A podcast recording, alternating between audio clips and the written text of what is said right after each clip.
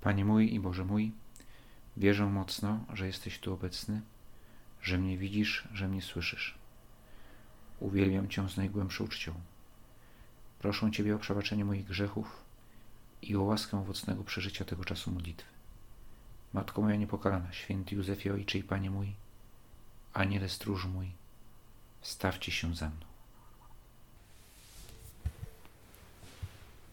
Zaczęliśmy nasze wielkopostne rozważania od pustyni, ucząc się od Pana Jezusa, że wyrzeczenie, że post daje nam wewnętrzną siłę, która ułatwia nasze spotkanie z Bogiem. Potem, w drugą niedzielę Wielkiego Postu, poszliśmy z Panem Jezusem na górę Tabor, aby zrozumieć lepiej, czym jest modlitwa. I myślałem, że na tym skończą się turystyczne tematy naszych rozważań w Wielkim Poście, e, nasze wyprawy z biurem podróży Ewangelia, ale oto w trzecią niedzielę Wielkiego Postu, czyli ta, która teraz była, na pierwszym czytaniu słyszę, że znowu jest o pustyni i o górach. I to co więcej, o górze dużo wyższej niż góra Tabor, konkretnie o górze Synaj. To nie była Ewangelia, ale pierwsze czytanie, czytanie ze Starego Testamentu, ale tak sobie pomyślałem, że może Duch Święty jednak wyraźnie wskazuje, abyśmy kontynuowali tą, ten kierunek turystyczny naszych rozważań. Była pustynia, była góra i jeszcze raz pójdziemy na pustynię i na górę. Tym razem pójdziemy razem z Mojżeszem. Gdy Mojżesz pasał owce swego teścia Jetry, kapłana Madianitów, zaprowadził pewnego razu owce w głąb pustyni i przyszedł do góry Bożej Choreb. Nie była to piaszczysta pustynia, no bo jaki sens ma prowadzenie owiec na, na, w, w piaski. Pewnie bardziej przypominała tamten rejon, przypominał step. Mało żyzny, niezamieszkały, ale jednakże można jakąś roślinność było tam znaleźć. E, Święta Góra Choreb to jest inna nazwa, nazwa góry Synaj. Niezwykle ważne miejsce wpisane na listę UNESCO jako miejsce wyjątkowe. Nie wiem, co może zagrozić górze, że trzeba ją wpisać na listę zabytków, ale y, to chyba nie jest jako zabytek, tylko jakieś miejsce szczególne, no ale w każdym razie nie wolno, jakby ktoś myślał o tym, żeby, nie wiem, ściąć wierzchołek góry Synaj, to będzie mieć kłopoty w ONZ.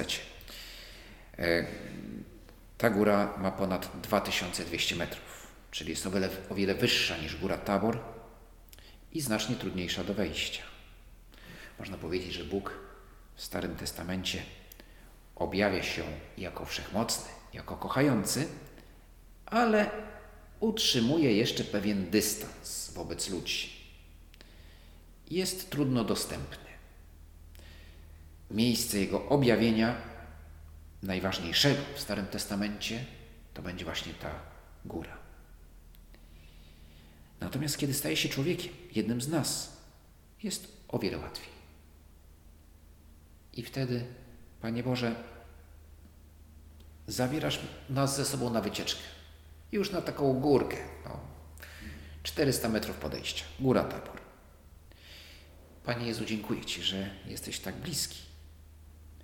Równocześnie chcę traktować Cię z taką czcią, jak Mojżesz, który wyrusza na pustynię. Chce wejść na tą górę. Nie wiem, czy chciał wejść na nią, ale na pewno się do niej zbliżyć traktując je jako miejsce, ją jako miejsce święte. Nie jest powiedziane, że szedł tam, aby się modlić, ale wydaje się to oczywiste. Mojżesz szuka Boga, szuka Go świadomie. Ale gdy tak sobie idzie przez pustynię, przypomina każdego człowieka, również nieznającego Boga, który patrzy na świat i jest tego świata ciekawy i chce ten świat zrozumieć. Bo oto co się wydarzyło. Pan Bóg chce przemówić do Mojżesza i mu ułatwić spotkanie. Dlatego Mojżesz nie musi wchodzić na górę, na szczyt góry, już u podnóża. Będzie miał okazję spotkania z Bogiem. Wtedy ukazał mu się anioł pański w płomieniu ognia ze środka krzewu. Mojżesz widział, jak krzew płonął ogniem, a nie spłonął od niego. Wtedy Mojżesz powiedział do siebie: Pójdę, żeby się przyjrzeć temu niezwykłemu zjawisku. Dlaczego krzew się nie spala? Ciekawość Mojżesza, zdrowa ciekawość. Ten zachwyt nad tym, co nas otacza, nad światem, który nas otacza. I ciekawość, która jest naturalną postawą człowieka. Ona oczywiście może się wykrzywić, jak to jest ciekawe rzeczy, które, no, które są dla niego złe, ale ta pierwsza postawa wobec świata, że jestem ciekaw tego, co mnie otacza, jest czymś bardzo naturalnym, dobrym. W wychowaniu dzieci należy tą, tą cechę rozwijać, bo to jest cecha bardzo ludzka. Potem oczywiście temperować, aby, aby nie uległa wykrzywieniu, bo każda dobra cecha może ulec skrzywieniu. Ale kiedy mówimy ciekawość to pierwszy stopień do piekła, uwaga, bo chodzi o niezdrową ciekawość, ale to, że człowiek jest ciekawy rzeczywistości, no to jest dar od Boga. Po to otrzymał rozum. A więc Mojżesz jest zaciekawiony. Podejdę. Może się nie boi, tylko zobaczę, co to, coś ciekawego się tu dzieje. Pójdę, zobaczę. Od tej z tej fascynacji pięknem stworzenia, w normalnych okolicznościach rodzi się pytanie: a jaki jest sens tego wszystkiego?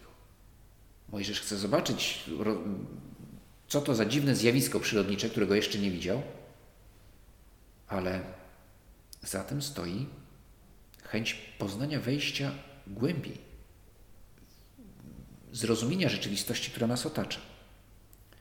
Jaki jest sens tego wszystkiego? kiedy patrzę na świat stworzony, zadaję sobie pytanie, czy za tym stoi jakaś siła ogarniająca to wszystko? I czym jest ta siła? Czy jest niebezpieczna, czy przyjazna? Czy może jest podobna do mnie? Może myśli i kocha, tak jak ja? I to już są pytania o Boga. Mojżesz się zdziwił tym zjawiskiem, zainteresował się nim. I od tego zaczyna się wszelka wiedza, od zdziwienia i zainteresowania. Wszelka wiedza, przyrodnicza, filozoficzna i także religijna, więc ta najważniejsza i dostępna człowiekowi. Bóg nas zadziwia, chce, żebyśmy się nim dziwili i go szukali, i go poznawali. I tak jak stworzenie jest, dzieło stworzenia jest niezgłębione. I każdy poważny fizyk, czy biolog, czy chemik, to powie. Za cokolwiek odkrywamy, za tym odkryciem otwiera się następna nieznana kraina, którą trzeba zbadać. E, że, ten, że nigdy nie poznamy w pełni tego świata, jest przebogaty, bo stworzył go Bóg, który jest nieskończony. A więc nasze zachwyt Bogiem, ciekawość Boga jest bardzo naturalna, ale co więcej, wiemy, że nigdy go w pełni nie poznamy. Pisze święty Jan Paweł II w encyklice Fides et Ratio, to jest encyklika o, o filozofii, o znaczeniu filozofii w ogóle wiedzy, ale w szczególności filozofii w naszym życiu religijnym. Przynaglony pragnieniem odkrycia ostatecznej prawdy swojego istnienia, człowiek stara się zdobyć pewne elementy uniwersalnej wiedzy, które pozwalają mu lepiej rozumieć samego siebie i coraz pełniej się realizować. Ta podstawowa wiedza bierze początek z zadziwienia, jakie budzi w nim kontemplacja tego, co stworzone. Człowiek odkrywa ze zdumieniem, że żyje w świecie i jest związany z innymi istotami podobnymi do siebie, z którymi łączy go wspólne przeznaczenie. W tym właśnie momencie wchodzi na drogę, którą będzie potem zmierzał do odkrycia coraz to nowych horyzontów wiedzy. Bez zadziwienia człowiek popadłby w rutynę, przestałby się rozwijać i stopniowo stałby się niezdolny do życia naprawdę osobowego i niestety często się to zdarza. Święty Jan Paweł II był przykładem człowieka, który przez całe życie umiał się dziwić, umiał odkrywać, umiał zachwycać się tym, co nowe i szukać Boga we wszystkim, co spotykał. I był prawdziwym mędrcem, a więc tym, który szuka prawdy, ale też, to, że to poszukiwanie prawdy zaczyna się od zdziwienia i od postawienia pytań. Od zdziwienia, zaciekawienia człowiek przechodzi do badania. No i niestety często w tym momencie gubi ten pierwotny zachwyt. I może być, że też przestaje szukać Boga, mimo że początkowo, że dobrze zaczął. Zaciekawienie. Zachwyt. Ale potem, jak nie będzie następnego kroku, y, to się zatrzymujemy. I może poznajemy lepiej świat stworzony, ale już nie umiemy zobaczyć za nim Stwórcy. Można siłami rozumu dostrzec istnienie Boga jako Stwórcy, ale można też z zapałem zwalczać tę myśl i starać się udowodnić, że Boga nie ma. Lawrence Krauss, wybitny fizyk, zaangażował się bardzo w udowadnianie, że Boga nie ma. I poświęcił, i poświęca chyba nadal, bardzo dużo swoich energii na to jedno. Udowodnić, że nie ma Boga. Trochę szkoda, prawda, żeby fizyk koncentrował się na tym, co w ogóle nie należy do fizyki. Ale, ale tak ma ten, ten, ten profesor. E, I próbował zmierzyć się, próbuje zmierzyć się no, z podstawowym problemem dogmatycznego ateisty. Ja tu nie mówię o osobach, które wątpią, szukają, nie znają odpowiedzi, ale o kimś, kto usiłuje, jest pewien, że Boga nie ma. Mianowicie, żeby udowodnić, że Boga nie ma, trzeba udowodnić dwie rzeczy, że jest jedną z dwojga. Albo, że świat jest wieczny, ale to z punktu widzenia fizyki jest rzeczą bardzo trudną, a właściwie niemożliwą, bo wieczność nie jest kategorią fizyczną albo udowodnić, że coś może powstać z niczego. I Kraus uważa, że właśnie to udowodnił. Nie jestem fizykiem, więc nie wiem dokładnie na czym polegał jego wywód, ale generalnie chodzi o to, że jest możliwe w pewnych okolicznościach w próżni, że z próżni powstaje materia w wyniku działania jakichś określonych sił. I to swoje odkrycie, jak mówię, nie wiem, czy to jest y, udowodnione, czy nie, ale zakładając, że tak jest, rzeczywiście, że jest to możliwe, że jest to fizycznie udowodnione, że jest możliwe, by w próżni pojawiła się materia, nazwał, że coś powstaje z niczego. Pytałem się o to, miałem okazję zapytać się o to wybitnego polskiego fizyka, profesora Meissnera. No się roześmiał i powiedział, to w ogóle jest nieporozumienie albo celowa manipulacja. Bo słowo próżnia nie oznacza nicości. Dla fizyka próżnia to jest pewien stan, w którym działają siły z taką samą intensywnością, a może nawet z większą, niż w stanie, kiedy jest materia. W związku z tym nie można tego stanu nazwać nicością, bo siły fizyczne dalej działają, a siły przecież są czymś, mechanizmy są czymś, nie są niczym. Więc jest to od samego początku nieporozumienie. No ale właśnie pytanie, no jak to jest możliwe, że taki wybitny intelektualista jak ów profesor Kraus no, marnuje siłę na, na w gruncie rzeczy manipulację, czyli coś, co może on w to wierzy, może uważa, że nie kłamie, ale że no coś, co, co jest, wydaje się być oczywiste. Może wyjaśni nam to dalsza część historii Mojżesza. Już zejdziemy z biednego profesora Krausa i wrócimy do Mojżesza. Gdy zaś Pan ujrzał, że Mojżesz podchodził, żeby się przyjrzeć, zawołał do niego ze środka krzewu. Mojżeszu, Mojżeszu! On zaś odpowiedział, oto jestem. Rzekł mu Bóg, nie zbliżaj się tu, zdejm sandały z nóg, gdyż miejsce, na którym stoisz, jest ziemią świętą. Powiedział jeszcze Pan, jestem Bogiem Ojca Twego, Bogiem Abrahama, Bogiem Izaaka i Bogiem Jakuba. Mojżesz zasłonił twarz, bał się bowiem zwrócić oczy na Boga. Mojżesz odkrywa Boga. Bóg pozwala się zobaczyć i to w sposób bardzo bliski. Tak bliski, że Mojżesz jest zatrwożony.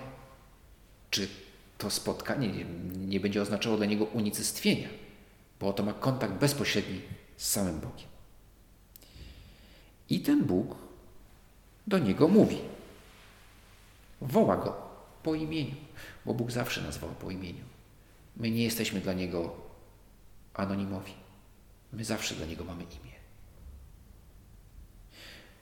Tylko, że to jest dla wielu ludzi często problem.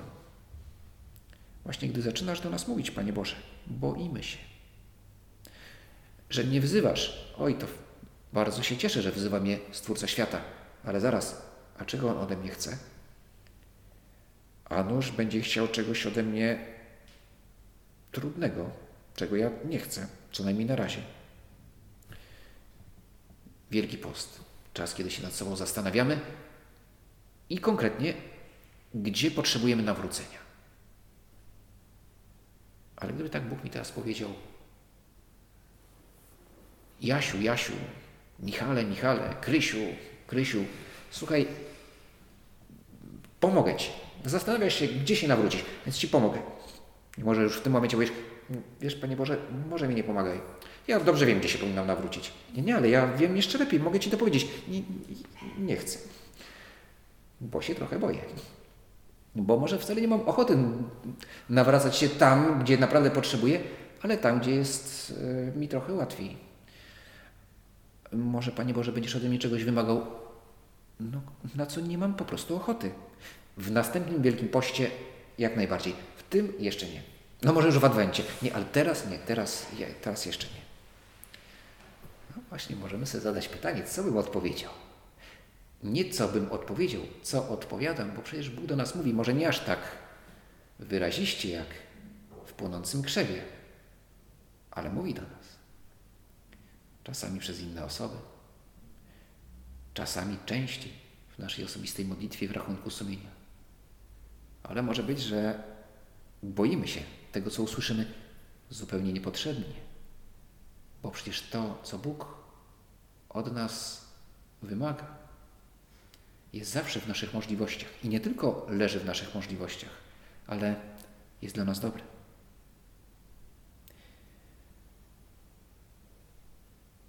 Jaka była odpowiedź Mojżesza? Odpowiedział: Oto jestem. I ja też chcę powiedzieć: Oto jestem. Mów do mnie, Panie Boże, nie boję się. Możesz ode mnie wymagać. Wiem, że nigdy nie będzie to ponad moje siły. Wiem, że będzie to zawsze z pożytkiem dla mnie. No, widząc tą otwartość Mojżesza, Pan Bóg mówi dalej. Teraz oto doszło wołanie Izraelitów do mnie, bo też naocznie przekonałem się o cierpieniach, jakie im zadają Egipcjanie. Idź przeto teraz, oto posyłam cię do faraona i wyprowadź mój lud Izraelitów z Egiptu. A Mojżesz odrzekł Bogu: Kimże jestem, by miał iść do faraona i wyprowadzić Izraelitów z Egiptu? A on odpowiedział: Ja będę z tobą. Znakiem zaś dla ciebie, że ja cię posłałem, będzie to, że, wyprowadzeniu, że po wyprowadzeniu tego ludu z Egiptu oddacie cześć Bogu na tej górze. No i rzeczywiście tak się stanie. Mojżesz pewnie się nieźle przestraszył, kiedy to usłyszał. Może nawet przez chwilę pożałował, że tak ochoczo powiedział: Oto jestem. Po co ja w ogóle podchodziłem do tego krzaku? Co to innych krzaków nie było? Co to jestem strażak? Paliło się i ja musiałem tam podchodzić? No bo Mojżesz prowadzi względnie wygodne życie na pustyni, na pustyni, na tym stepie. Ma bogatego i bardzo przyzwoitego teścia i oczywiście, dużo ważniejsze, bardzo dobrą i kochającą żonę. A w Egipcie, a w Egipcie ma sprawę o zabójstwo, mówiąc współczesnym językiem. Bo, jak wiemy, Mojżesz zabił Egipcjanina w gniewie, w słusznym gniewie. Ten Egipcjanin znęcał się nad Izraelitą, chociaż wydaje się, że Mojżesz przekroczył granicę obrony koniecznej, tak czy owak nie może wrócić do Egiptu, bo jest uznany za zabójcę. No więc yy, może chwilkę żałował, ale potem no, rozmawia z Bogiem, bo zaczął rozmowę, to teraz nie wypada jej przerwać. Rozmawia z Bogiem, z Najwyższym, z Panem całego świata. No, nie można sobie tak po prostu przerwać tej rozmowy. Mojżesz zaś, rzekł, Mojżesz zaś rzekł Bogu: Oto pójdę do Izraelitów i powiem im: Bóg ojców naszych posłał mnie do was. Lecz gdy oni mnie zapytają, jakie jest jego imię, to cóż mam im odpowiedzieć? W nowszym tłumaczeniu to jest powiedziane, sformułowane tak. Mojżesz powiedział: Załóżmy, że pójdę. No, skoro jest to nowsze tłumaczenie, to prawdopodobnie jest ono bliższe oryginałowi. Znaczy, patrzcie, jakie zaufanie ma Mojżesz do Boga. Przestraszył się najpierw, to prawda? E, ale, ale mówi do niego bardzo szczerze. No, załóżmy, że tam pójdę. Nie mam na to najmniejszej ochoty, no ale załóżmy, że pójdę. To jak mam się przedstawić? Jak mam Ciebie przedstawić, Panie Boże? Mojżesz okazuje Bogu najwyższy szacunek, ale równocześnie ma do Niego zaufanie. I bardzo dobrze, abyśmy i my umieli z taką prostotą, z takim zaufaniem mówić do Boga, mówić do Niego jak Mojżesz. A Bóg odpowiada. Jestem, który jestem. I dodał.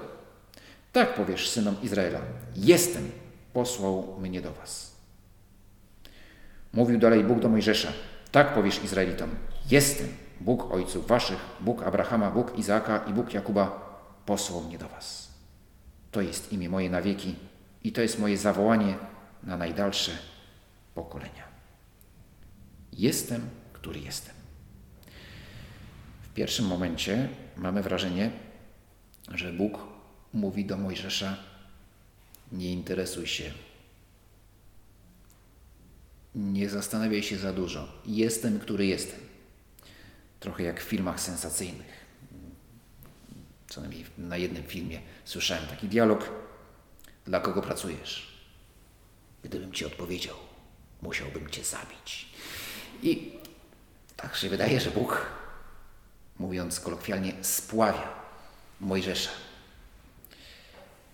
W wiele wieków później święty Tomasz Zakwinu, zastanawiając się nad imieniem Boga, objawionym właśnie tutaj u stóp góry Choreb, odkrywa, że zawiera ono fundamentalną dla filozofii prawdę. I dokonuje rewolucji w metafizyce. Nie będę w to wchodził, bo już mieliśmy fizykę, też teraz wejdziemy w metafizykę, to już się zupełnie pogubimy, ale rzeczywiście to imię objawione, imię Boga, dla Tomasza stało się inspiracją do bardzo ważnych dla całej historii filozofii przemyśleń. E, więc to imię ma treść i bardzo mocną treść. Ale już Żydzi czuli, że w imieniu Boga zawarte jest jakieś ważne wskazanie, szacunek, jaki okazują temu imieniu, że nie mogą go wypowiadać. No, wskazuje, że, że traktują bardzo poważnie, że to nie było tylko takie odczep się. Nazywam się odczep się. Nie, nie. Nazywam się jestem, który jestem. A więc w tym jest jakaś ważka treść. Zwykle imię dla Izraelitów zawsze coś oznaczało. Zresztą u nas też każde imię ma jakieś, ma jakieś znaczenie, jakieś źródło słów, które jak zaczynamy badać, no to, no to odkrywamy jakąś treść. Na przykład Zdzisława. Wybrałem to imię dlatego, że zawsze jak chcę powiedzieć jakieś imię, które jestem pewien, że nikt go nie nosi, to go używam. E, właśnie Zdzisława. Znaczy wiem, że jest wiele osób, które ma to bardzo ładne imię, ale już przypuszczam, że nie z waszego pokolenia. Otóż Zdzisława oznacza żądna sławy lub dająca sławę. No więc konkretne znaczenie. Nie wiem, co na ten temat sądzą różne Zdzisławy. Wiem, że była jedna Zdzisława Sośnicka, to była, jest pani piosenkarka. E, to osiągnęła pewną sławę. No dobrze, przykład, tak. moje imię Michał. Michał, któż jak Bóg. Bardzo ładne imię. Nie ukrywam, że, że z dużą dumą e, je noszę. Mojżesz. No, Mojżesz rozmawia z Bogiem. Co oznacza Mojżesz? Mojżesz uratowany, wydobyty lub ten, który ratuje lub wydobywa. Imię, które miało, bo zapowiedział tego, jakie będzie, jaka będzie misja Mojżesza. Gdyby jednak opisać Boga takim imieniem, jednym imieniem, to byśmy, to byśmy niechcący go ograniczyli, a więc zafałszowali. Moje imię jest wszechmocne, mój Bóg. I w tym momencie nadajemy to imię wszechmocne, ale tak, jeśli wszechmocny i to jest jego podstawowe imię, to znaczy, że, że nie jest miłosierny. Dobrze, moje imię jest miłosierny, ale miłosierny w takim razie to znaczy może nie jest wszechmocny. Jakiekolwiek imię opisujące dalibyśmy Bogu, ono nigdy, zawsze by miało jakieś ograniczenia. A Bóg jest nieograniczony. I dlatego jestem, który jestem, jest najbardziej odpowiedni. To mówi Bóg, On wie, co mówi. Bo w nim zawiera się wszystko. Co to imię dla mnie znaczy, Panie Boże? Po pierwsze, że jesteś dla mnie wszystkim. Jesteś wszystkim dla całego świata. Ale dla mnie też chcę, abyś był wszystkim. Jesteś, który jesteś. Ale od razu mogę zadać pytanie, czy mam świadomość, że od Ciebie pochodzi wszystko. Wszystko to, czym jestem. Tobie wszystko zawdzięczam. Z siebie nie mam nic. Wszystko jest Twoim darem. Wszystko z wyjątkiem grzechu, który jest konsekwencją wolności, którą mi dałeś. A potem mogę też sobie zadać pytanie, zastanawiając się nad tym imieniem, które, które Ty, Boże, objawiasz Mojżeszowi. Czy nie mam czasem pokusy, aby Ciebie ograniczać? Oczywiście możemy nadać imię Bogu, możemy Go nazywać jak chcemy w naszej osobistej modlitwie, używać różnych przymiotników opisujących Jego cechy. Co więcej, Bóg, kiedy staje się człowiekiem, ma imię Jezus i pozwala się opisać w ludzkiej naturze jak najbardziej. E, więc mogę do, mówić do Ciebie, Panie Boże, po imieniu. I już nie muszę mówić jestem, jesteś, który jesteś, bo to trochę jest no, jakoś trudno jest utrzymywać taki przyjacielski dialog, zwracając się do tego, z którym rozmawiam, jesteś, który jesteś. Więc mogę do Ciebie mówić, mogę do Ciebie mówić, Panie Boże, ale mogę też zwracać się do Ciebie imieniem, które przyjąłeś stając się człowiekiem. Panie Jezu. Ale chodzi o to, czy czasami nie próbuję Cię ograniczać. Właśnie po to, żebyś się nie wtrącał za bardzo w moje życie. Albo skupiać się tylko na jakiejś Twojej cesze, zapominając o innych. I tak jak jakbyśmy skupili się tylko na Bożej sprawiedliwości, wówczas zapominamy o miłosierdziu. Albo no, ograniczamy Boga. Jeśli będziemy mówić tylko o miłosierdziu, mówić tylko miłosierdzie, to zaraz, a gdzie wszechmoc, a gdzie, a gdzie sprawiedliwość? W Bogu jest wszystko. Bóg jest miłością. Tak, to rzeczywiście. Święty Jan, kiedy używa tego, tej definicji, no jest to definicja najpełniejsza. W niej się zawiera i wszystko, i miłosierdzie, i sprawiedliwość, i wszechmoc. Panie Boże, nie chcę Cię ograniczać. Nie chcę Cię okaleczać mm, mojego myślenia o Tobie, bo wtedy, bo wtedy stracę. I kiedy mówię o Tobie innym, chcę mówić o Tobie takim, jakim jesteś. Pomóż mi w tym, żebym, żebym potrafił znaleźć właściwe słowa, aby wyrazić to, kim jesteś. I kończymy naszą, nasze rozważanie, jak zawsze z Maryją, imię Maryi. Meriam, ukochana przez Boga. To oznacza to imię. Każdy z nas jest ukochany przez Boga. I ciekawe, Hiszpanii, nie wiem, chyba co druga kobieta ma na imię Maria. Tylko, że to zawsze się dodaje y, jakieś konkretne wezwanie maryjne, czy odniesienie do jakiegoś świętej. Dlatego spotykamy takie dość no, szczególne imiona jak Pilar. Pilar to znaczy filar.